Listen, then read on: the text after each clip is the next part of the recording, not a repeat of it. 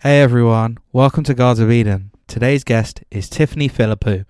I've been a fan of Tiffany through her podcast primarily, which she co hosts with a previous Guards of Eden guest in Anna Codre and the podcast is called Is This Working? They cover a bunch of topics around the workplace environments, whether that's their previous experience in employed work or their current work where they're both freelancers. And then I also discovered through the podcast Tiff's newsletter, which is called the Tiff Weekly. She covers a bunch of amazing topics, and I believe she provides just a phenomenal insight and this really thought provoking approach to life. And it's something I've really appreciated. I've enjoyed the writing, I've enjoyed what it's given me in terms of, yeah, just different perspectives on different topics. And that's something that really was consistent through this conversation. Tiffany's got this amazing mind. I tell her that in the episode, but I love the way that her mind works. I love the way that she perceives challenges. And we cover all things starting from her childhood in North London.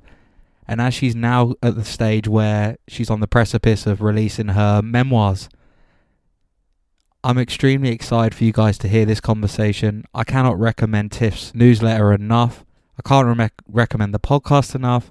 Please go check out the show notes and go and show her some love. Uh, once again, I'm just extremely privileged and feel like a great sense of honor to have had the conversation with Tiff, and she was extremely gracious with her time, her energy, and yeah, it's a com- it made for a conversation I'm really proud to share with you guys.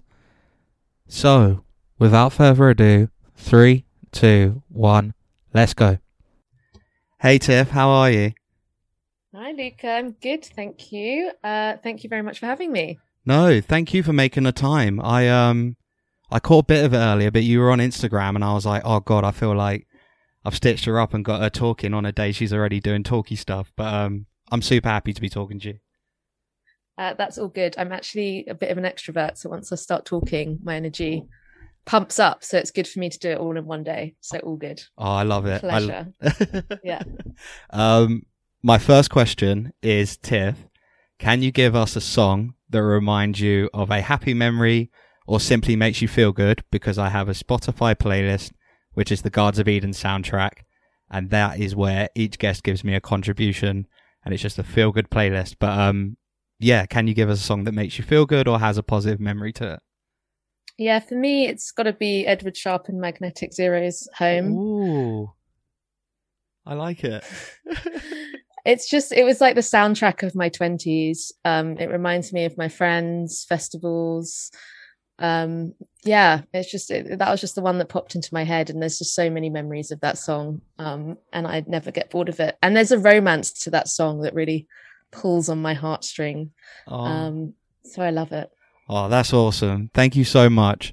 So the spotify playlist is in the show notes for anybody that does want to check it out and thank you very much, Tiff. I love it. Um, so, Tiffany, how do you remember your childhood and what was a young Tiffany Philippou like growing up?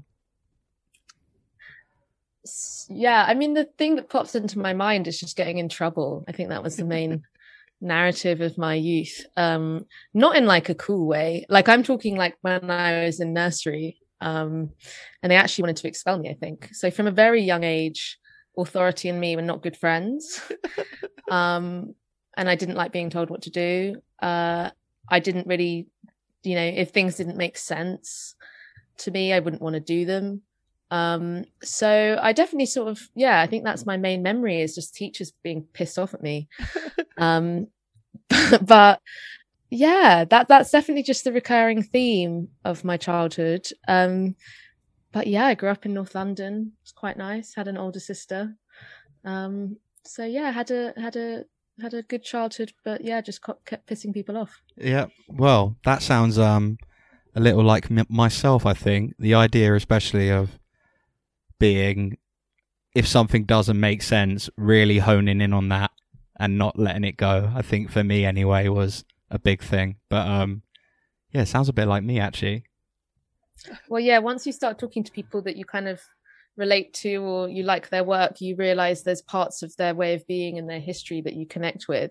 Yeah, because I've, I've, I hear, because it was an issue that took me into work times as well. And um, just not accepting authority without it having proven its worth. And and a lot of people have said, "Oh, I I have that problem at work too," and it's just nice to know that I'm not alone in that. So yeah. Yeah, yeah, you're definitely not alone, e- even in this conversation.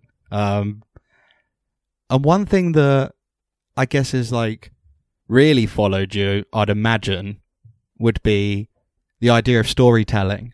I think, just in my experience, people that are into storytelling, it feels like it's something that's very innate or it's something that's very just instinctual. People have a desire that to tell stories or be in the realm of storytelling. And I was wondering, was that the case for you in terms of was storytelling because you are a fantastic storyteller and I, you know, I'm subscribed to your newsletter. I love the way you tell stories on the podcast, which you'll cover, but you are a fantastic storyteller. And I was wondering if it was something that you kind of grew up with a passion for, or was it something that kind of as you grew older and just lived life a bit more, it was something you somewhat discovered? Was it something that you discovered later on, or was it something you always had a passion for? I don't know. I certainly have always enjoyed talking to people and maybe performing a little bit. Mm. Um, and um, I've always enjoyed engaging with stories. But I would say it was only in the last few years or so that I proactively decided that I wanted to dedicate myself to the telling of stories since I became more interested in the art of storytelling and the role they play in humanity in our lives. Um, so it's hard to say consciously or subconsciously, but there's definitely it's interesting what you say about that innate innate ability to tell stories. I'd never really thought of that before, but definitely with regards to my memoir, that was like a story that sort of was like I was desperate to tell. It was almost like a hunger. So in that sense, I think we do have stories within us that we're just desperate to tell. Um, and that is something that almost feels magical or spiritual or outside of our own control or strategic way of being. Yeah. Yeah, that's really interesting. I think it's one of those things. It's I don't know what it is, but I think even the way you tell stories on the podcast, I you've got a great way of not only verbalizing it but also being able to produce it in written form, which is one reason I'm very excited for your memoirs. But yeah, I just found it really interesting the idea of you were really enticing not only on audio but also I yeah, look, I've said it, but I love your newsletter and it's this idea of you and your co-host Anna, who we'll cover, but this idea of you're both like I love the way both of your minds work. So I don't know if it's I don't know if it's a product of who you are or your ability to tell stories, but it just feels very natural, like as a recipient of both of those. I don't know. Yeah, I guess I'll never I'll never know really, but I think that I that I I've always been a talker. I'd never set out to be a writer. Um, it all kind of happened sort of by accident. I mean, I I found the love for it, and then it stopped being accidental. Um, but it was never something I set out to do. But I did always enjoy talking, and I believe often actually the best writing just write as you speak. There's not much more to it, really. Yeah. That's what it means when people say find your voice. So, um, so I think yeah, I think in that regard, maybe it's a mixture of natural mixed with just like doing the thing and doing it more and more.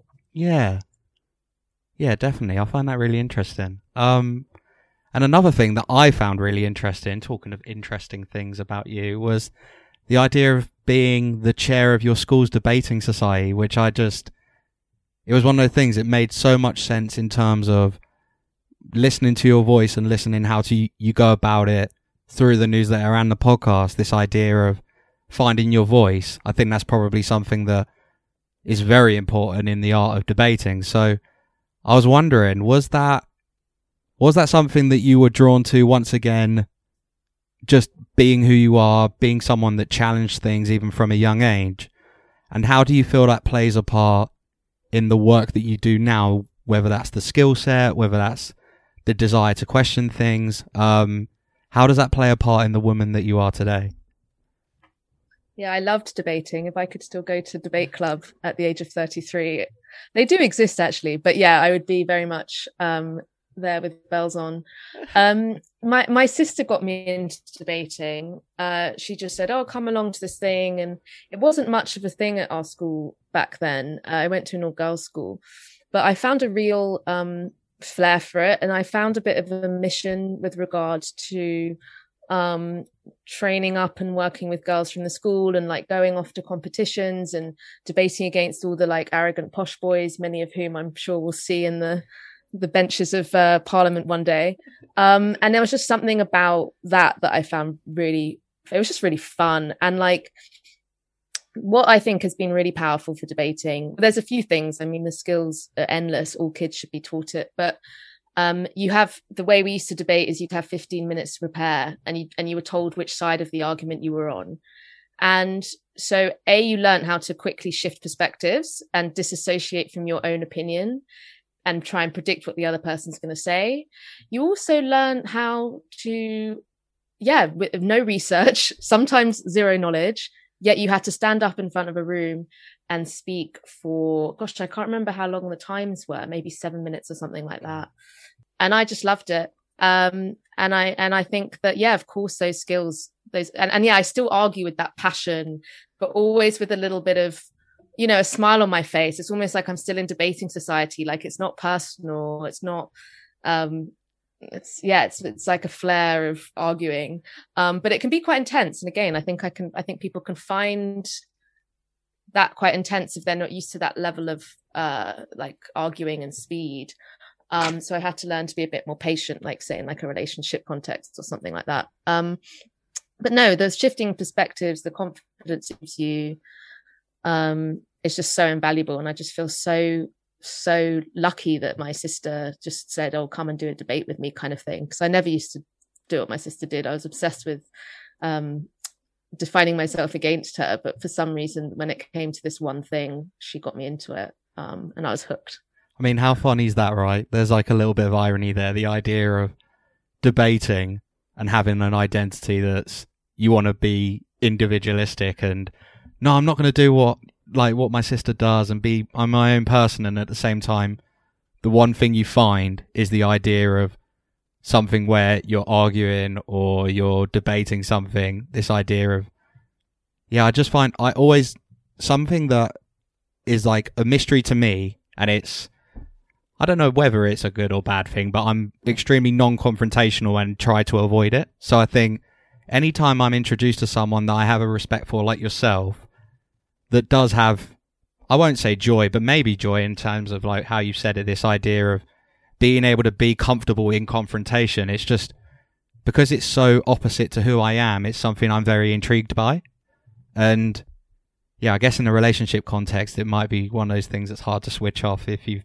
especially if you're comfortable with limited preparation and you feel like you can argue a, a case. It's um, yeah, I guess that might be quite tempting every now and then, especially if you do have a passionate opinion on one side. But yeah, it's just something I was really intrigued by, and it's something that I'm really admire about you. So it was something I definitely wanted to cover because the way you use your voice to voice your opinion because of your newsletter, obviously, it's natural that you do that. But yeah, it's just something I've really appreciated and respected from your newsletter, and then being like, ah, okay, you really enjoyed debating growing up. That's something that's like an immediate kind of joining of like the thread. Um, so yeah, it was just something I really appreciated. No, thank you. Um, as I said, it's, it's such a valuable thing for people to learn because, and we, we live in a time when it's scary to give your opinion online. Mm. Um, I do st- I do feel scared giving it. Even you know, as you know, I cover a lot of lifestyle topics that shouldn't be that controversial. But I can write the opposing argument before I've even finished writing the my argument. You know, and um, yeah, we do live in a scary time to have an opinion on everything, and and also we live in a time when nuance isn't that welcomed, and I find mm. nuanced very important. Um, but yeah, no, debating definitely gave me that foundation. Do you think this has just hit me now, but I kind of prep myself. I think if I ever have a strong opinion, I do my best to get to the other side to understand how it may be used against me, I guess.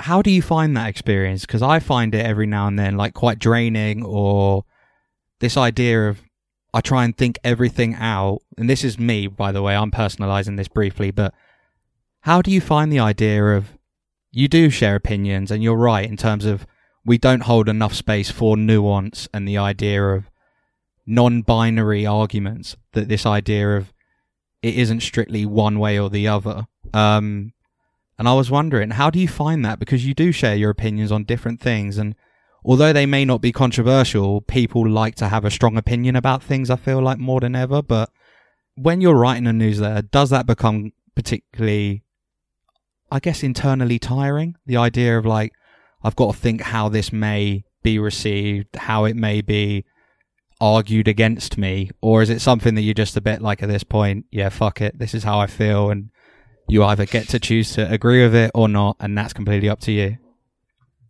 I mean, the reality is, I'm not big enough yet.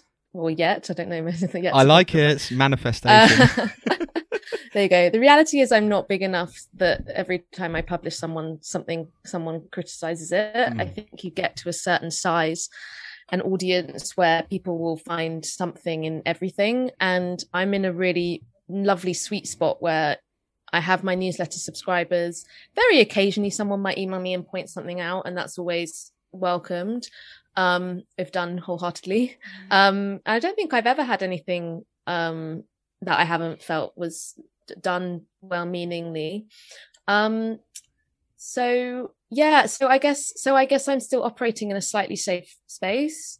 Um, and so I do acknowledge that, and I am a bit scared about you know when the memoir comes out, when my head was probably a little bit more above the parapet um but at the same time like bring it on like i don't feel that attached to my opinions they're not i'm open to different perspectives. Uh i'm intellectually fascinated about opposing sides. There's a part of me that would quite enjoy the psychology of working on like the evil side of things in life. Um i choose not to. I think i don't want to drum up that side of my personality but i would love to be a spin doctor like not love on one level, but on some levels, I'd love to spin things, you know, in, in, in it.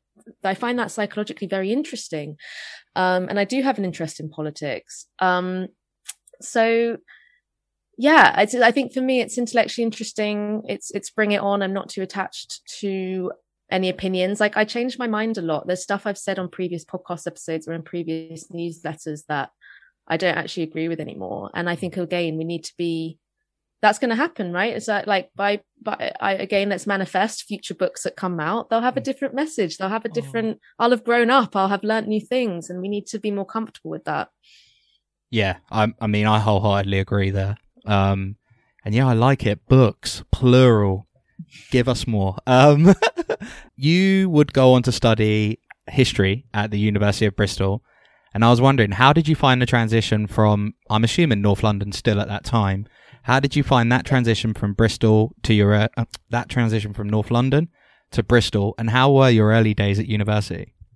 Yeah, I am. Um, I actually struggled a little bit socially in the early earliest of days, and that came as a bit of a shock. Um, I'd learned to be a bit of a social chameleon in the, you know, in the North London life. Um, it was a bit of a bubble. Like I was quite comfortable. I had been at my school since I was seven. I had my crew. I was in a couple of different crews, you know, nothing very un- uncontroversial character, pretty chill. Um, had my friends, you know, but wasn't one of the like popular ones or anything. Um, so I got to university and it was a bit of a shock actually because I didn't expect to not connect with people. Um, but very early on, I found one really close friend, I think on the first night. And then she, I said to her, I'm I, am struggling to make friends here. Like my flat that I'm with, we're not really getting on. And so she introduced me to her flat because I lived in a um, self catered accommodation, so you had different flats with kitchens. And she introduced me to a group, and I just slotted into that group, and that was the same group I had the whole time I was there. I met my boyfriend well on the first night, but we ended up going out from like week two. So I also had that foundation so yeah, we just spent all our time together and just in the same group. Um, but yeah, it was a bit of a, it's definitely a bit of a learning, humbling experience, I think.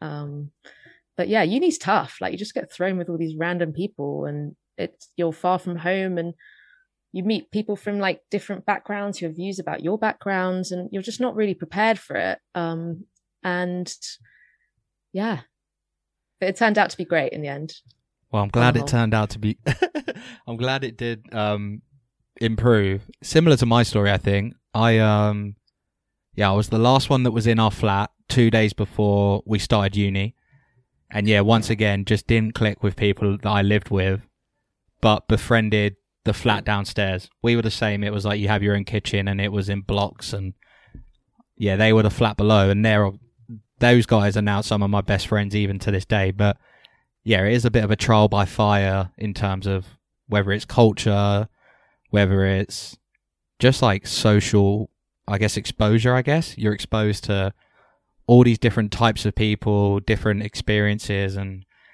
yeah. So I um I very much empathize and relate to that idea. Um, but whilst you were at university, this was something that I was like very much mind blown by. And I guess you created a online community on Facebook and Twitter, which was called Secret London, and it hit over 200,000 members and over 155 Twitter followers in four weeks.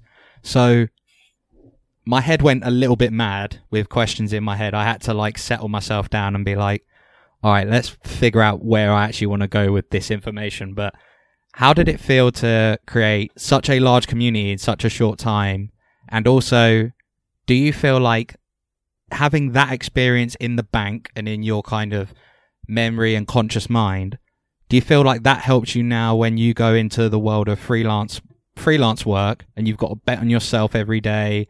You've got to I mean, there's tons of skills that are transferable from the idea of what you've ended up building, but do you feel like having that experience that young and that early ends up helping you when you get into freelance work? Because there's an element of, even when I was younger, I, I bet on myself in terms of creating this and it done well. Well, I guess it depends what you, depends what you determine success as, but I would say that's impre- that's highly impressive. So, yeah, do you feel like that helped your freelance experience? And what was that feeling like of building something that grew that quickly? The thing about this story, so this was what 2010. Mm-hmm. This was the pre-influencer age. This was the age where having loads of followers didn't. It was before that was a thing. Yeah. And I find it mad to think that in some ways I was like an influencer before influencers existed. Um, but I also find it mad because if I had kept going with it and, or had taken a different journey, my life and career would look quite different. Well, actually, it might look quite similar to where it is now, but the kind of 12 years that came before um, would look different. Um, but the it's it's really interesting the secret london thing because for years it sort of followed me around and and people ha- people, you know, as you've just described, are fascinated by it and they're really interested in it. But I have a very complicated relationship with it. Um, for starters, it's it all happened completely by accident. So I think I was graduated from university, didn't know what to do with my life. People around me were adver- going for advertising jobs because that's what you did if you were like sort of slightly creative, but didn't, but wanted some grad scheme because we're taught to just continue to exist in these sort of schemes and structures. Um, so there, Saatchi and Saatchi had a competition to set up a Facebook group and get the most number of members. And I thought to myself, okay, well, Secret London kind of sounds sexy. Sharing secrets of the city, like everybody wants to be the person that knows where to go. All the promoters and people that have something to advertise will grow the group let's just do Secret London. Off I go and live my life. And then this sort of thing just explodes. And suddenly I'm like this hot property, and everyone's like, oh, that's a Secret London girl. You know, I've got more of the story in my memoir, and I, I kind of uh, don't want to go too much into it in the sense that like it's kind of long and complicated. But basically, it ended up not turning into anything. Um, and I ended up moving in. It, it, opened the door for me to join another startup that I went to work at for a long time. And I'm grateful for that experience because that took me on a different journey. Um, but yeah, loads of people like, what happened with that? Why didn't that become a big thing? And it's complicated for me because I never set out for it to be that. And it, and I, and I didn't want to start like the next Time Out or something. Mm. Um, so uh, it's very complicated. For, yeah, so I have a complicated relationship with it. But as with all our stories from our past and our histories, we we welcome them for how they turned out and the impact they had on us. Um, your question about the belief, whether it gave me a belief, Mm. I don't think so because of what I've said before about how it played out. Mm. I think that the belief that I have probably I more learned from doing the student newspaper when I was at university. Like that's mm. more that's more like um being at work like that prepared me better for work. Like startups and student newspapers are very similar in their vibes. And also i think you learn more from your failures i would say. I think you gain i think you gain more learnings and resilience from things that you fail at versus you, things you succeed, succeed at. If you're someone who yeah by accident i touched a button and like created some like crazy successful group i'll be terrified that i can't do that again right? Like yeah. whereas if i um i did it it failed no one cares or try things. Like i actually think it's better to sort of so i'm more confident in the freelance space the more i do it because of all those rejections because of those failures because of those things that go wrong. And and yesterday i had a bit of a work failure where well, i'm not sure if i should say what happened actually. I had it sort of I, I won't i won't go into it but um uh it was an act like black and white failure like i failed. Fine great bring it on. Like we learn from these things. And again like yeah i think self-belief comes from that rather than times you've been successful. I think it's quite scary when you've been successful because it's like can i do it again? Do i need to outdo myself? So yeah. Yeah well firstly that's all awesome. Um and yeah it's a nice i think that's a nice way to frame failure though as as strange as a sentence i never really thought would come out of my mouth. But the idea of being able to have that that inst- like instinctual once again like positive frame for failure is just because it's something I really struggle with. So I'm hoping like people that are listening now are going to take value from that because you know you have a podcast, so I'm assuming that there's some element of reaching out to people and then being like, "No, sorry, I'm busy," or da da da da da. And yeah, I've it's something that I've had to face like in the past maybe three months a lot more i think being more looking for people to come on the podcast. It's this idea of yeah being able to frame it as that's the opportunity to grow is just something that i believe is very valuable and i will be pinching myself. But um i was just going to say yeah like actively pursue rejection and your life will get a lot better. I love it. I love it. Yeah. I love it. Um mm-hmm.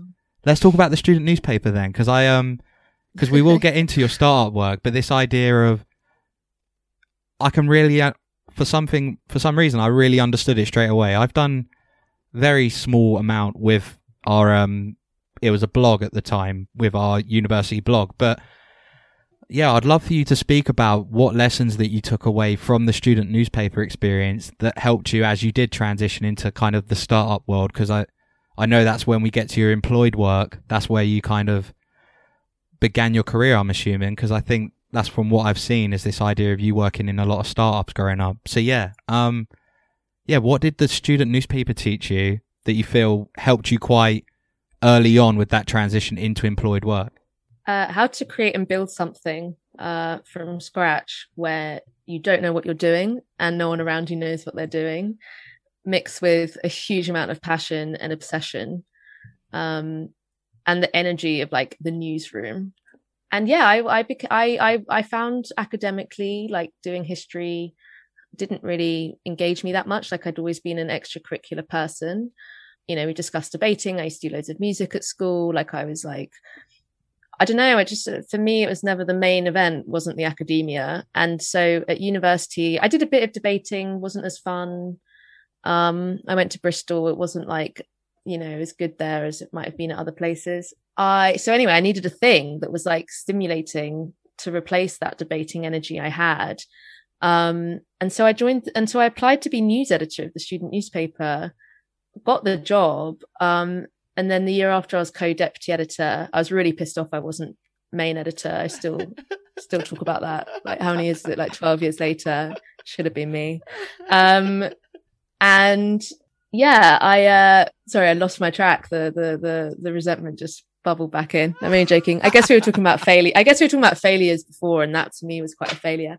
Um, but anyway, um, yeah, like and a news editor. I was like, what do you do? Like, how do you find news in in a in a student environment like nothing yeah. interesting ever happened so anyway we had to fill the pages we had like you know working long hours in the office um, you know, I talked about that struggle to make friends and finding that initial group. Whereas what I loved with my student newspaper people is like, it was like a common, there was a bit more common ground. Like we were like creating something together.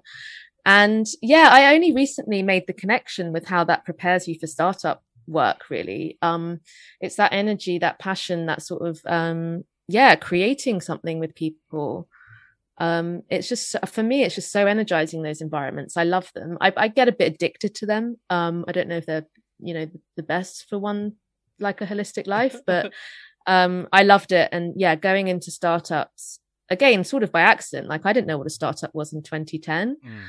just happened to it's again complicated story but happened to end up working at this hospitality startup. And it was me and the three founders for over a year. Wow. Um and it was hospitality like vacation rentals. So i was making beds cleaning toilets like you name it like and that's fun because the founders were doing it with you. And it was just really exciting and like doing the first bookings and sales like every sale or everything you did was like it felt so like you were working towards something. So yeah i just i love i love that. I love creating stuff with people um and yeah all feeling part of something. Yeah yeah i um yeah i'm really in I'm really interested to touch on that with you um, later in the conversation because that was something that struck me when I, we spoke about when we spoke about when I thought about um, your freelance work. But before I rush ahead, because I I instinctively want to do that, but something that you've spoken about was losing your job, and you've spoken about it on this is this working. You've spoken about it through written form, and you gave this quote which I found really it just stuck with me and it resonated with me. And I think it's something you've kind of half alluded to in a very different phraseology already. But the quote that you gave was The worst thing that could have happened to me in career terms has happened. It has made me fearless. I know that I'll always be able to make money. I no longer waste energy being frustrated by working with people I don't want to. My mental health is the best it's ever been. I'm a better friend. I set my own pace and structure my work and structure my working days in a way that suits me. I'm very productive. So, can you speak to the process that starts with this vacation com this um, hospitality company, and what ends up leading to, I guess, the precipice of you going into freelance work, but this idea of just this courage and this idea once again.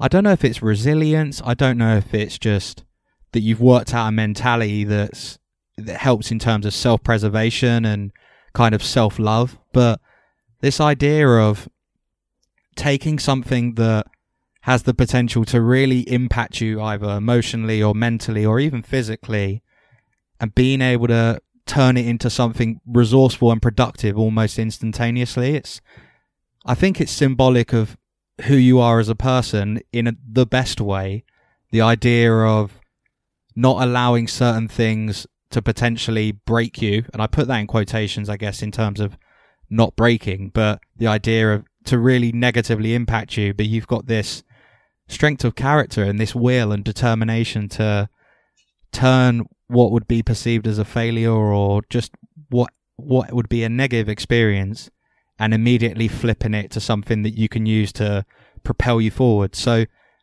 what ends up leading to that process to find that value in something that a lot of us understand as being a really sucky experience. I wish I could put it in a more articulate way, but it was the way that came in my head. That's a shitty experience losing your job, but the idea that you could turn it into something that provides you value as well as providing other people value through your writing. So, yeah, how does that process happen and what leads to it?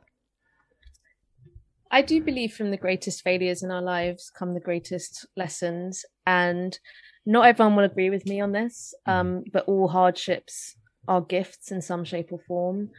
Um, and I'm even going to take that to as far as grief and my own experience there. Um, happy to delve into that more. But I think that it that, that is quite to take it to those extremes. I think is is is probably quite unusual. But I think if we come, if we stay focused on the work of getting the fired job, yeah. So, so you know, I'd kind of I'd had that amazing experience at the hospitality startup that I mentioned, and then after that, I really struggled to find a thing. Like I had a uh, you know a few years working at different startups, nothing quite stuck. And um, you know, rightly so, I was sort of all over the place, and I got booted out of a startup and um, everyone gets fired in startups by the way it's not that big a deal but i took it really badly. Like it was it was it was uh you know i didn't find another i didn't decide to go freelance till like six months afterwards. I think i took six months out of work.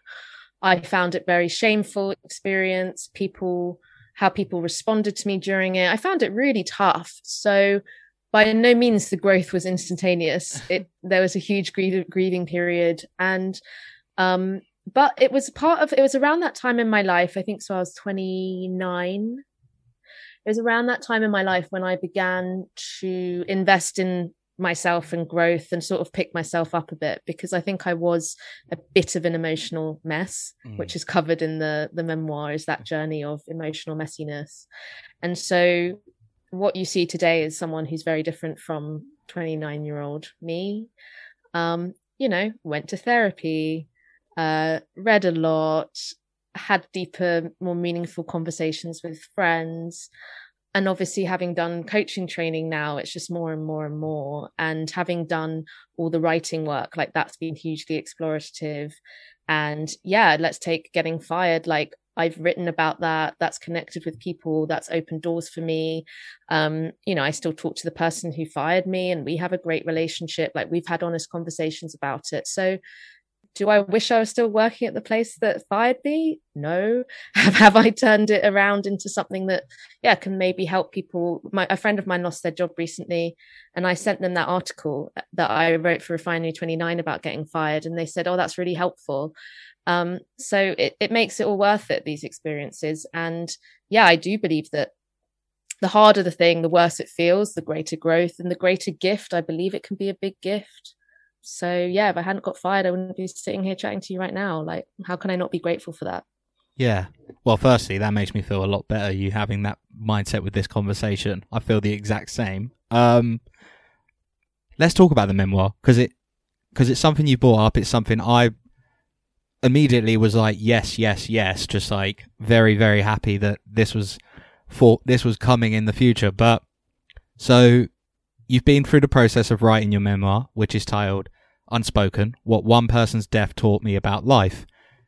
And it covers the it covers the decade that precedes you losing your boyfriend and sadly him ending his own life. Um, and a quote that I heard very recently and it struck me it hit me straight away when I was looking into this, this idea of the that grief the grief never goes away, it grows and it grows with you over time. Um, so I guess for me, the first question that came to my mind that I would love for you to um, speak on was the idea of how did you find that process of reflecting on a time which is extremely, I can imagine, extremely challenging, both emotionally, mentally, and once again, probably physically. Um, and then having to not only reflect upon that, but to then be conscientious of how you're going to vocalize and verbalize and process in terms of as an author the process of how to put it in book form because it's not only just having to potentially relive really challenging times but the idea of I've actually got to like work out how to just communicate this onto a piece of paper. Obviously that's you know the idea of it doesn't might not be a actual piece of paper but the idea of it has to take the form of a book. So yeah how did you find reflecting on a very challenging time, I imagine? And also, how was it not only processing all of that, but then having to get to the point where you write it into your memoirs? I didn't expect to write that story. It mm. came from, I went to a, a mentor of mine almost in passing said, Oh, go to this life memoir life writing course at Goldsmiths. And I was like, okay, cool, whatever. This is when I was being a consultant for startups, like consulting them on their brand strategy. And um, I sort of turned up being like, I'm going to write like a workbook or whatever.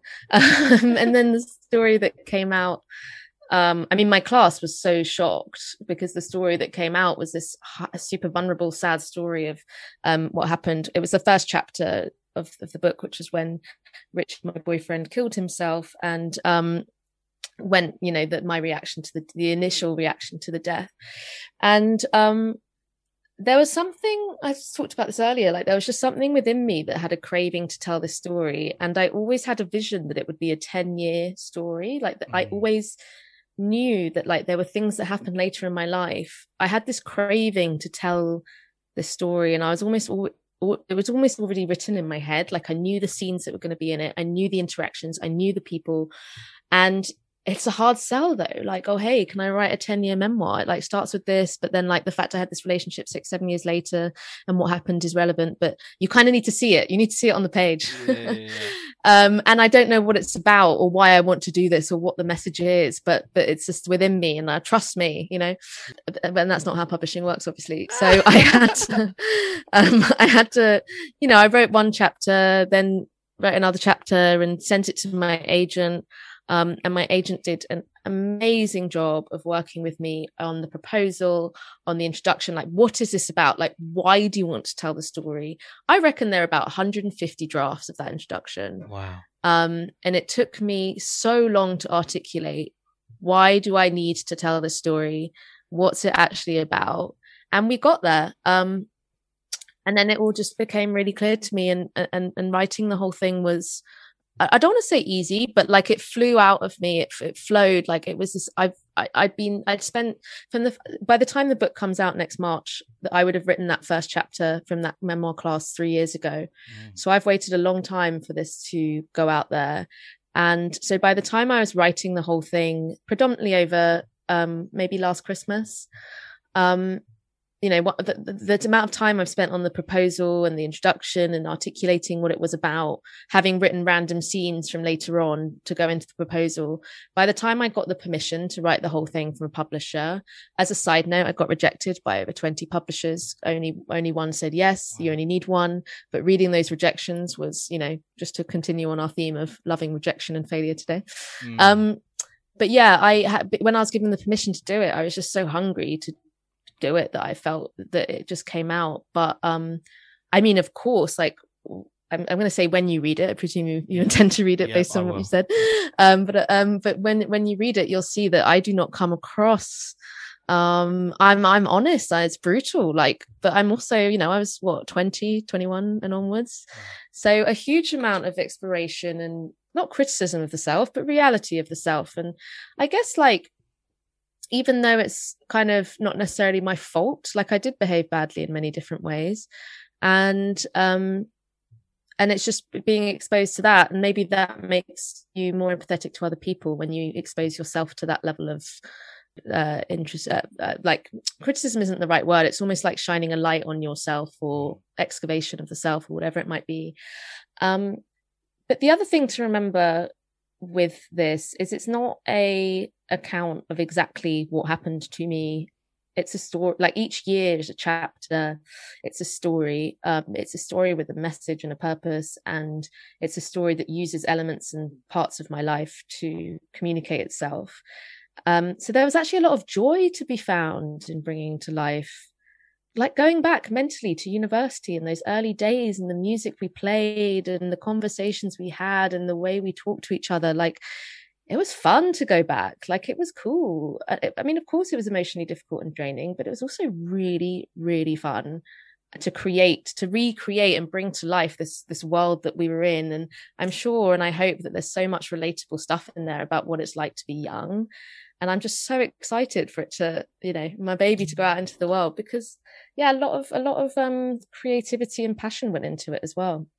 Yeah i mean there's so much about that that's like really heartwarming to hear in terms of yeah that it was actually just a you know although challenging at times but a very a largely positive experience. And i guess the I don't. I hate this about me actually. This idea that always one very silly question comes, silly comment comes to my head, and a question. So the silly comment is, I'll take down a note that if I ever write a book that I sh- I shouldn't go to publishers. I trust me, and you should too. I mean, probably come up with a better plan than that in terms of because that would be.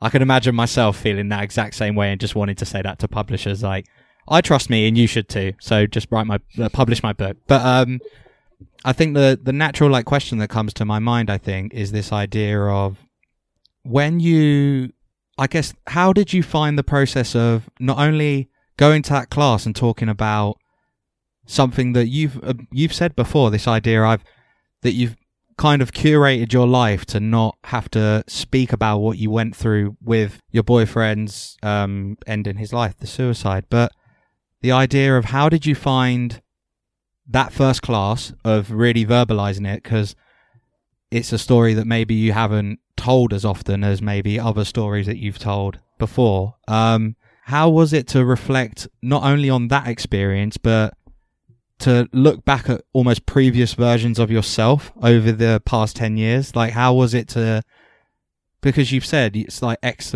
um it's like you know not criticism but looking back at almost these different versions of Tiffany growing up and going through that decade afterwards how was it to kind of reflect on these different versions of yourself because I think of myself over the previous 10 years and it's this idea of it can actually be quite challenging to even sometimes relate to the human being I was, even though it is me. There's a real detachment from the person I was at 22 to 24 and going onwards. So, yeah, how was it looking back at these different versions of Tiffany? And was there anything that surprised you in that process? Well, as you said, yeah, I kind of edited my life uh, when I talked to people. I left Richard, who was my boyfriend who died. I left him out of the story, um, and that was from immediately from after he died. I just wouldn't talk about the previous couple of years that we spent together, or I would just edit it out. It was natural. Um, so you know, by the time I was about thirty, I was it'd been ten years of editing, um, and yet I found myself thinking about him in it all the time, like all the time. Mm. Um, which by the way is actually happening a bit less now so there's something about actually confronting it and then you it's not occupying your brain in the same way but it used to be i would think of him think of the grief every hour mm. approximately, if not if not more actually. Yeah. And I was carrying this heavy weight of this like what felt like a secret that people couldn't know me if they didn't know this thing, but I didn't tell anyone. Yeah. So how could they know? And so it made me feel a bit disconnected from people who weren't obviously the people who were there at the time I was connected to, but I didn't really bring it up with them really. Um, maybe when I was a bit wasted at a party or something, but, yeah, but not really. So to go completely the other extreme and to talk to everybody about it and talk about it all the time and um it's it's it's really nice in a way because there's so much shame around suicide and i had so much shame like we lived together how could you not have known? Mm. as you can imagine like um all these sorts of things uh i don't you know i don't know if people think them but that's that's how it feels. It feels like people think them and it feels like we're so uncomfortable with suicide and we still are and there's still a lot of shame. And so i find something quite um it's like he never existed and it's quite nice to bring him back to existence and life in the sense that it's nice to be able to say his name and talk about him and, and and give him that space because I didn't for so long because of the shame. You know, I've gone the other way, I guess, the other extreme, but even doing the memoir gives me a lens, a, way of talking about it with people. And sometimes I do it facetiously. Like I was meeting this like founder and he was like, I was like, oh, I've got a memoir coming out. And he's like, oh, like a, like a memoir. And I was like, do you think my life's not interesting enough to have had a memoir? and because, you know, you look at me, how I look and sound, you make judgments, fine. You know, you know, I didn't, I don't have like an Angela's Ashes star story of, yeah, I agree. But then, um, and I said to him, oh, it's about my boyfriend's suicide. And he's like, oh, okay. And then you can see him sort of squirming and that's, mm. that's fun for me. But aside from that sort of facetious, facetious people that when I meet someone, um, say in like a romantic context or a friend or something, it, it, does take me a long time to admit what my memoir is actually about. Um, and I do find that still a little bit uncomfortable. Mm. Um, but then um, I think I'm meeting some people later actually, and and and I've already it makes me nervous, like because they'll be like, "What do you do?" And I say, "Oh, well, I write." And they go, "What do you write?" "Oh, I've got a book coming out." "What is it?" "A memoir." And then they'll look at me like, "Right." I'll be like, "Oh, you know, it's just about like being in your twenties um, so yeah, it's um, so it's still a thing I struggle with. But then I guess people like you, we just bang on, hit on it, can talk about it, and that's really freeing, having been silenced for so long. So I really appreciate that gift of the memoir and the conversations that's opened up because the more I talk about it, the more comfortable I am with it. Um, I hope it helps other people who went through what I went through. Um, I'm hugely purpose driven with the memoir. That's what kept me going like the belief that it will help people I would have loved to have read something like that when I was going through my experience.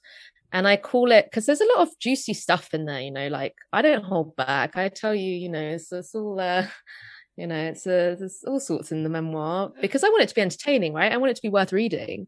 Mm. Um, and but I, I kind of see it as myself as like sacrificing myself on the altar of dignity but kind of for a greater purpose mm. so that's really kept me going and i'm actually, i'm really looking forward to when it comes out when i can hopefully go and talk about it some more talk about him some more so yeah it's been a really it's been really nice to be able to have that tool to explain this heavy weight I was carrying that felt like a secret, but now everyone knows, and it makes it's it's really freeing. And and as I said, you know, in a way, it's made me put the whole incident and the time to bed in a way and it's calmed it and it has been a process. So that's been that's been really nice. Yeah um i think the first thing that comes to my mind is this idea of i think when it comes to male suicide in particular i guess maybe there's a challenging thing with guys being confronted with that reality because it's so prevalent. And i think the more that it's spoken about the more aware the fact that it's just so pervade like it's so pervasive in just for men it's just it's awful. Like it's something that hasn't been spoken about enough and now that it is being spoken about as a man i'm talking about like i guess personalizing it momentarily this idea of it's so confronting to know that so many guys are struggling. So i think there's probably a potential of that but i guess you're the recipient of the energy you put out. So if you put out a very dismissive energy, which I think would come with a human being that would be like you saying, I'm bringing out my memoirs and someone being dismissive initially, it's kind of like, yeah, you get what you pay for on the, you know, the, the price of admission with that ticket of being dismissive initially. You're gonna, the universe is gonna confront you with something that makes you feel uncomfortable after. But, um, I've got one off the cuff question that I'll, and then we'll get back to, you know, because like you've seen the questions, you know that I've um done this research, but because it's been a three year process, is there an element of when you submit that final draft of your memoirs that there's I don't know if anxiety is a word, but maybe like an impatience of like and just a desire of yeah, can you just release it now? Is there an element of I've worked really hard on this for years. Can you please put it out now? And how has how have you found the process of knowing that it's done, but you've got to wait until March until it's released? Well, you know me, I find the gift and opportunity in everything. So, um, um, I mean, of course, I'm itching for it to come out. It was uh, the date actually got pushed back, and I found that really challenging because in my head I had my vision of how everything was going to look for me. But um, now I've seen how it gives me more time to build an audience, learn it's not just about building audience it's about learning more about what i want to write about. So you've brought up the men uh, male suicide it's the number one killer of men under 45 i'm actually using this time to think a little bit more about men's mental health um, to follow people who are talking about it.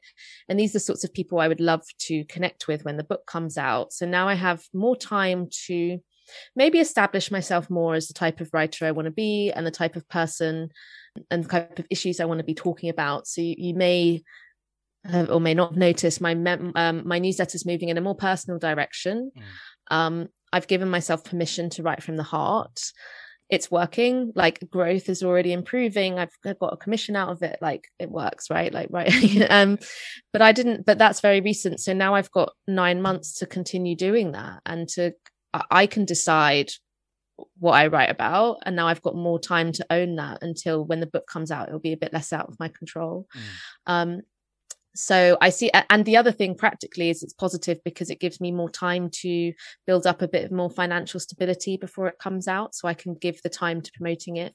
So yeah, I'm actually, and also it's going to throw my life upside down. So I'm going to enjoy the next nine months before everyone I've ever met suddenly like looks in my underwear drawer because that's what it feels like it's yeah. that exposing right like so um yeah so it's it's i'm going to enjoy the peace and quiet and the you know the the the kind of this time until it does come out um because also i think i think it'll be hard when it comes out not only because of the exposing thing but it could come out i've dedicated three years of my life to it i've um everything I do and have done is for it, mm. um, in every single way.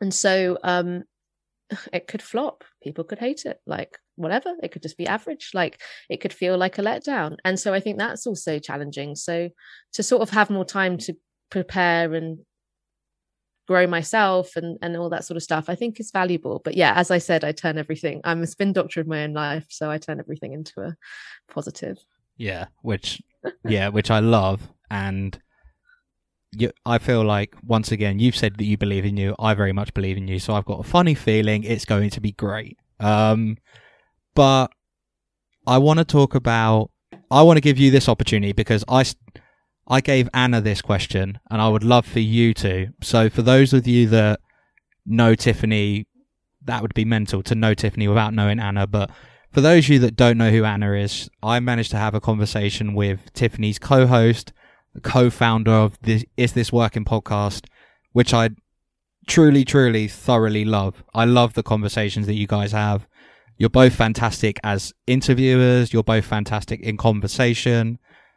Yeah, you you're ticking very many boxes in terms of as podcasters, which I love. Um, but when I spoke to Anna, I asked her of about the importance of your friendship as a pairing, and the thing that I didn't expect, I I knew that she was going to speak fondly, but she began to speak about sisterhood and kind of the idea we're both an- only children, me and Anna. So she was saying it was like a sister, and then she abruptly stopped herself and said, "No, she's actually a, I actually think of her as a soulmate of mine, which of course in my head I was like, this is the sweetest thing I've ever heard, and I'm a huge fan of it because I've I feel like I've got a couple friends that maybe I look at and I'm like, there's something deeper than brotherhood there, and it was just something I I loved immediately. So I want to give you the opportunity to answer the same question. So Tiffany, can you speak to the importance of your friendship with Anna and the role it plays in your life? Um, I'm just thinking of a piece I did on my newsletter, my most popular one of all time, which was "Friendships are the greatest love story of our lives." Yep. Um, and that was where I interviewed Anna, and yeah, like our soulmates should be our friends, right? Like they are. I will know Anna longer than, and I would have been friends with her longer than any romantic person that comes into my life and that's a fact. And actually, I, I had an ex boyfriend once in an argument that was like, "I'm sorry, I'm not Anna Cod." like that's that's the level of jealousy that that can exist for our bond. Um, but yeah, I mean, sometimes it feels like our brains are kind of in connection. Um, and and and yeah, it's just we from very so when we were about eighteen, we were in the same school, but we only became friends towards the end of it. And we had this thing where we just kept and we didn't you know we didn't have the language that we have now to talk about things. Like we just randomly be like wavelength we're on a wavelength. And i guess saying we're on a wavelength is something to do with like your souls being entwined or your brains are as one. Um and now obviously we collaborate with work and and and i find work my work and my life are completely blended. They're part of my existence. Um you know i literally write about my life. Um, and that's that and so obviously working with anna and having that um, connection and that kind of symbiotic thing is is amazing. Um, but yeah i mean we've been through a lot. Like you can't you can't create that history um, and the way that she showed up for me um, after Richard had died and throughout my 20s and the presence and the patience and everything she'd shown um i actually feel you know sometimes i feel guilty actually because she was so amazing and i think i was uh, a bit more all over the place. But yeah i think um that loyalty as well is just in, it's just incredible. Um and yeah we're we're in like constant communication basically. Um and again like yeah i talk to her more than any boyfriend. Like i find our conversations deeper and more free like you know and i just can be myself. Um anyway i could keep going. Um but yeah i think i think i would like i would like to live in a world that values friendship more highly. Mm. um i want to write more about friendship. I'm interested in friendship. I think the other thing we don't talk about is how anxiety inducing friendships can be. Mm. and because they are important to us but they're not given the same weight that romantic relationships are but i think we need friendship columns in newspapers. I think we need guides to how to be friends like different types of friends you know, I've written a bit about returning to friendship after the pandemic, but it, it, needs to be given the same weight as this romantic relationship. So it's something I really care about, and definitely my friendship with Anna is such a. I'm, I'm, I'm the sisterhood thing's funny. I would say I'm probably the younger sister. Like I always copy her. Like she went freelance first. She like, you know, I copy her brands of things. I don't know. Like she'll always recommend stuff to me you know she had books come out first so she's like telling me about what it's like when your book my book will come out. Like i feel like i'm like always always following her and copying her and stuff. But yeah um so it's a younger sister vibe as well which is cute. So tiff i was wondering if you could speak of how is this working was kind of found and how did you find the experience of working with someone that you do have that affection for in a creative environment and kind of how have you found breaching the topics you did? Because they're fantastic yeah, so um, the story of is this working was it was all Anna's idea. Um, so we would she was sort of coaching me um, as I was adjusting to freelance life, and we were going back and forward. And she's very much like a researcher kind of person. I'm mm. more a kind of ask someone who researches kind of person. um, so she um, just would tell me about her research and what she'd learn, and um, I would share my personal struggles with these things. And anyway, she was like these conversations are really valuable. I think people would want to hear them. And I was like, what do you mean? Just like me and you talking to each other? she was like, yeah. And I was like, yeah, sure. Like, why not? Um, so then that's how it came to be. Look, I mean, working with a friend is amazing. I've always loved working with friends. I think people who are nervous about working with friends, that's not me. I, I prefer it. I think having that layer of trust and having that relationship first principle but i turn up to work very authentically. Like i'm the same everywhere. That's not true for a lot of people. Um so i can see why for them it might be more difficult. But for me working with anna and that trust and that respect anna and i both need to really respect someone before we'll give them like work work well with them i think. Um and so for that to already exist is really powerful. Um but what a beautiful experience to have with someone. Like i would love to work with like you know, like I've, I've, I don't know whether this isn't, you know, like if you to start a business with a partner or something, like what an extra cool thing to experience together. And I think with Anna as well, like we've experienced this journey together and we've created this thing together. And I just think that's a really beautiful thing to add to our life experience. So yeah, it's been amazing. And I can't recommend creating cool stuff with your mates more highly. Like we should all be doing it. It's cool. Yeah, I completely agree. And I think there's this element of I might be the only kind of psychopath that does this, but I feel like there's different versions of me within the human being that is me. This idea of the guy that the Luca that shows up to work is this different Luca to the person that might be a partner or it may be a friend or it may be the Luca at a party. I mean, this idea of they almost feel like different kind of masks and different versions of me within the the human being that is me. So I guess that like you said, it's you and Anna get to have all these different. You just see each other in all these different kind of realms of like settings and environments. So, yeah, it kind of gives you a deep, an even deeper respect for the person because you've experienced something now as colleagues. This idea of you're not just friends and all these different things is that you actually get to see Anna the colleague and Anna the close friend and Anna the all these different um, yeah, I guess versions of the person. It, it almost deepens your respect and understanding of them, I guess. Yeah, for sure. Yeah. Um, another question I have because we spoke about it earlier, the idea of that you really enjoy being a part of a team. You really enjoy the idea of that kind of the collective going working towards a mutual goal and a mutual kind of target and it's something that so in my head, I thought one of the pros of freelance work, because once again, this is me being a weirdo, I guess, but the idea of that you're betting on yourself consistently and that you're not at the mercy of an employer. So you don't have to look at them and go, like, I don't really respect the way you go about this, that, and the other.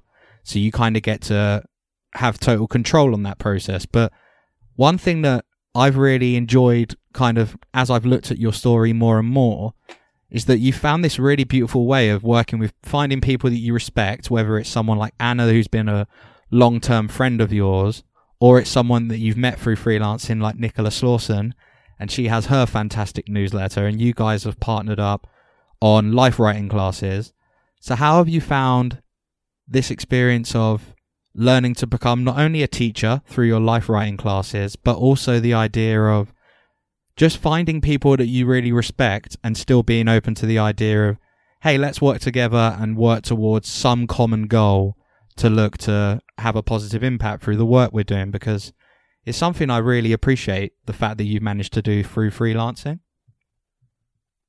Yeah, you never do anything alone. Like even if I'm a um doing a client project, like I have clients that I work with or for my book, I have an agent, I have an editor, I'm about to talk to the publicity person. Um, so you never do anything alone ever. Um, but I'm someone who enjoys teams and coordinating with people and working with people.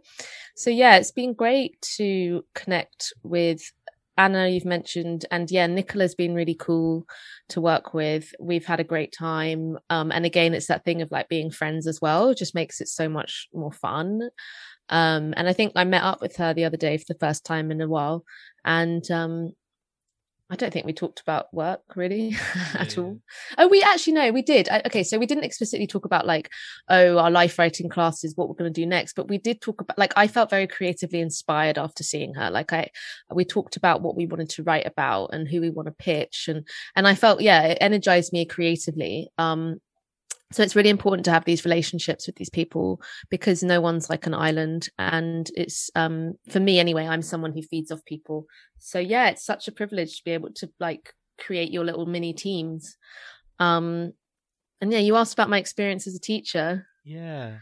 Yeah i've always done teaching relating things. You know i'm to go back to debating i guess it was uh I, you know trained up a lot of the younguns and i've always done stuff involving uh yeah like teaching people how to do things and bringing people along on the the ride um and so i've always done that. My mum was a teacher so maybe it's a family thing in there. Ah. um so yeah i love uh i love it. It's fun. Like you know it's it's another fun thing to do like podcasting um, running life writing classes has been really fulfilling. And when people launch newsletters and they send what they've done like that's that's really fulfilling and really enjoyable. So um absolutely loved it Oh, I'm glad. I'm glad. That's um, yeah, that's really nice to hear. It's just, yeah, it was one thing that I was curious about because it's, it almost feels like you've unapologetically created the life in terms of, I want to work with people. I'm going to go and do that. It's once again, there's like an element of courage and just self awareness that I I found really endearing. I loved it. Um, but one thing that you're doing, well, there's two things that you're doing I do want to cover, and I think the first is coaching, which is fairly new, I believe, and then also the recruit the consultancy work that you're doing. So I'm going to leave this intentionally very open. But how have you found adding these new strings to your bow? And how have you found the journey of both coaching and now how are you feeling about going into consultancy work going forward? So, um, lightning speed history of my freelancing career is I started out as a freelance brand and communication consultant for startups. The work um, flew in pretty effortlessly through my network. Um, then during that time, I began to do more creative work like the writing and the podcast. Then COVID hit, and um, it was really tough to find that work. It just dried up. I didn't get any government support or anything um, because of the way I'm set up. So um, I, yeah, it's kind of kind of difficult. But then, you know, it meant I had more time to do the creative stuff. So there you go. Let's whack a positive gift and opportunity out of it. But no, it's been tough. Um, and uh, I've very recently come up with a new way of being. So I trained as a coach I started my training last year, so I've been coaching people alongside my training um, for about a year now, but it's still um, fresh in comparison to some of the other stuff I've been doing. Um, and I am looking to build out coaching business, but it's going to take it's going to take years, I think. Um, I'm very interested in coaching people who are entrepreneurs. I love entrepreneurial energy. I want to bring that startup experience I bring but I'm going to dial down the consulting work. Um, I find it uh, a bit bitty, like if I'm mm. doing copywriting or, you know, recently, I don't know what's happened, but I've had meetings, I've sent proposals, they've not got back to me. It's just not, something's not sticking the way it used to. Um, so I'm moving away from that work now and I just want to focus. So I've got a really exciting new opportunity where I get to use my coaching skills and I get to use um don't know, I guess yeah, my startup background as well. And and and I've got this opportunity to become a recruiter. So as of today, uh, I'm now a recruiter. I've got my first um, job I need to hire for, and that's still freelance, like still working as independent contractor. But I have a really prestigious and amazing um, recruitment um, company, but it's run by this woman I've known for years.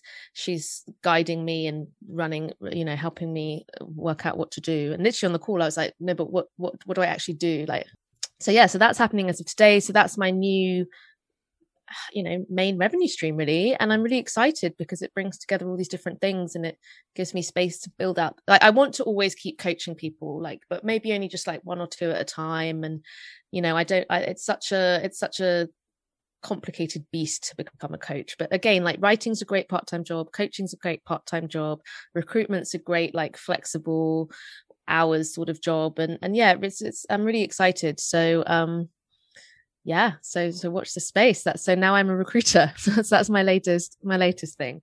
Um but I'm really hoping this is like the thing now. Like, you know, I've tried a lot of things recently. Um, it's been tough and I'm just I just want some consistency in my life um and i just don't want to look for work anymore. I just want to do work. Like i spent a lot of the last year like looking for work. It's and i think a lot of people i don't know why like maybe because of my newsletter or because of my creative work they just presume the other stuff has been really easy for me. Like people are a bit shocked when i'm like have you got any work going? You know i might mm. message someone on instagram. It's been really really hard and i'm just really excited to hopefully have um turn the corner a little bit and maybe be able to bring that balance up um, financially and just have a bit of security in my life because it does get a bit exhausting. So, yeah, so recruiter, um, here I here I come. A woman. watch out, world. Oh yeah. Firstly, yes, watch out, world. Um, just a woman of many talents. It's um, yeah, I, I love it. It's this idea of I can imagine like not looking for work and just having work is something that would be very welcomed. There's just something about you being consistently open to the idea of I guess it's I think it's mainly because we identify there's a lot of people, once again we, speaking for everyone, but this idea of we have such strong identities attached to our work and who we are through our work. It's like I work in look, I say I work in social media because I've had to consciously drill that, but it's not I've had to reframe the idea of I'm a social media manager to I work in social media because it can you can end up limiting yourself, but there's just something so inspiring by looking at you and going that you're a writer, a podcaster, a recruiter, a coach, and all these different hats. This like you haven't limited yourself to potential opportunities and avenues for not only employment but just like skill sets in general. It's something that I find very inspiring, and it's something I'm probably drawn to because of the idea of it just is symbolic once again of who you are. I think this idea of resourcefulness and open mindedness that I'm um there. I just really respect. We've spoken, we've said manifestation already, but this idea of as we look into the back end of 2021 and you look into you know the short period of time that will be when your memoir is live. I want to give you the opportunity to speak to what hopes or dreams or goals that you have as we hopefully look to the back end of this pandemic with the world being more open, more freedom being introduced into our lives. Um, kind of what hopes and goals and dreams do you have as you look forward now? For now until the end, the next six months or so, just so I can yeah, let's do six. Get a sense of my my time. Okay, cool. Um, yeah so the next six months to me it's very much about settling uh finding a rhythm calming down a bit because the last year or so has been really hectic for me mm. um emotionally as well as actually like everything's felt very delicate um so i'm really looking forward to being a bit more grounded um i'm hopeful to build on my relationships so friendships and romantically um, I want to travel more. I'm desperate to travel. But for me, what's holding me back is the financial side of things. So um, hopefully that kicks off as well and it gets a bit more security there and I can just go away a bit more because I have the life to go away. I can go mm. wherever I want. Um, it's just about making the money, the numbers add up. So that's something I'm really excited about um, as the world hopefully reopens. But yeah, just getting grounded, as I said, like enjoying this time before the book comes out and and finding my flow. Um, but yeah, I'm excited. I feel good about the future. How, how do you feel about it? No, I'm um yeah, I'm the same. I, uh, you know, as an, I guess as the idea of transparency, I think, you know, when people ask you, like, where do you see yourself in five years? Or kind of, I had someone ask me about the podcast. I was like, what do you see the podcast being? Like, what's your, like, where do you see it going?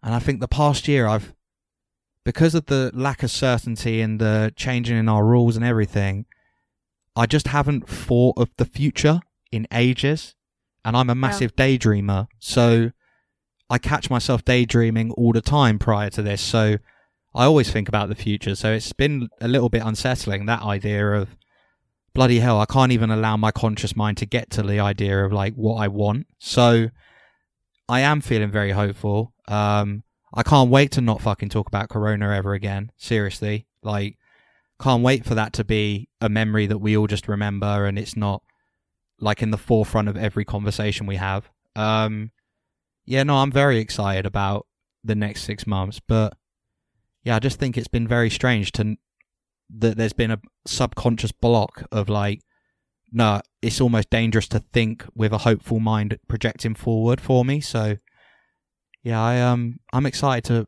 daydream again about the future. Hmm. That's nice. Yeah, I, I listened to something the other day that said one of the keys to happiness is to have something to look forward to. And I think that's something we've all been robbed of in all sorts of different ways the last year or so. So I think we're now tentatively looking forward to things and I think that's that's going to make us all feel better. Completely agree. So we've spoken about manifesting money in your life. So Tiffany, I want you to shamelessly plug everything that you've either got going on or ways to people to access you so they can drop off loads of money so you can go away? um, the thing that would be most wonderful to do, which is also free, is to sign up to my newsletter, the TIFF Weekly. Um, I am on at Tiff Philippou, Philippou spelled with a PH on Instagram and I've got all the links to everything there. But yeah, just um just to follow my work and if you support it, share it. Like that's that's kind of um it's it's important to me right now to get the word out there and um get my work out there. And then yeah, on the um on the sort of hustle side of things um yeah i'm a recruiter now for startups uh probably specializing um in sort of social media marketing creative roles so follow me and I'll announce what I'm looking for and maybe I can get your job somewhere. So that's uh that's that's me with the hustle. But yeah, um any support is always great. So. Awesome. So people check out the show notes. I cannot recommend the TIFF Weekly enough. I love it and yeah, I've been a fan of it for a while now, but yeah, it's truly fantastic. I love it. It's a great gift in the middle of the week. Um, so please, please check out the show notes and show Tiffany love and support through there. So, Tiffany, these are the final four questions. Um, these are more grandiose life questions in general that I ask everyone. They're questions like, to be honest, you're the first person I'm admitting in this to. These are just four questions I, the internal intrigue that I have for people. I just get to ask them very shamelessly in a podcast environment. So I'm just very excited to hear your answers to them. But question number one if I was to give you a megaphone that spoke to the entire world and you could only share one message, what would it be? Um, it would be um, no impact you have on the world will compare to the impact you have on those closest to you. Oh, I'm a very big fan of that. I love that. That's such a great message. Um, number two, what's a personal struggle that you battle with that not many people may know about? I actually struggled with this because I don't experience too much day to day. I don't feel like I struggle, but that I'm sure that's not true. Um, I actually asked my mum. I phoned a friend. Um, she said asking for people what for what you want in relationships, which is oh. true. I know. There's a very soft, vulnerable scared side of me that perhaps maybe doesn't always come across. Um, but yeah, there is a side of me that, despite all the debating training and the podcasting, can be very scared of asking for what I want in certain contexts. And I particularly struggle in relationship contexts, um, uh, as in like a romantic relationship more than anything. So yeah, that's my uh, that's my struggle. Well, if Tiffany's boo is listening to this for research, just know, give her the space. Okay, so. Um, number three, what are three personality traits slash characteristics that you'd say you've built your life upon up to this point? Definitely passion and drive. Um, is that one? Is that was that count as two? I don't know. Um, you get to I'd decide. honest, there's definitely a passion and drive and energy there that's um, just always been there. Um, and honesty is a big one. Um, I think a lot of people relate to my content because it's brutally honest.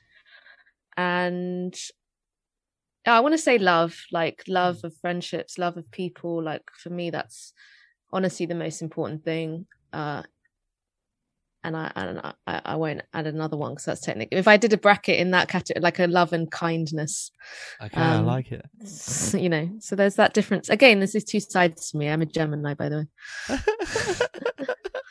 Well, I love it. They're um they're fantastic and they feel very accurate, which probably speaks to honesty once again.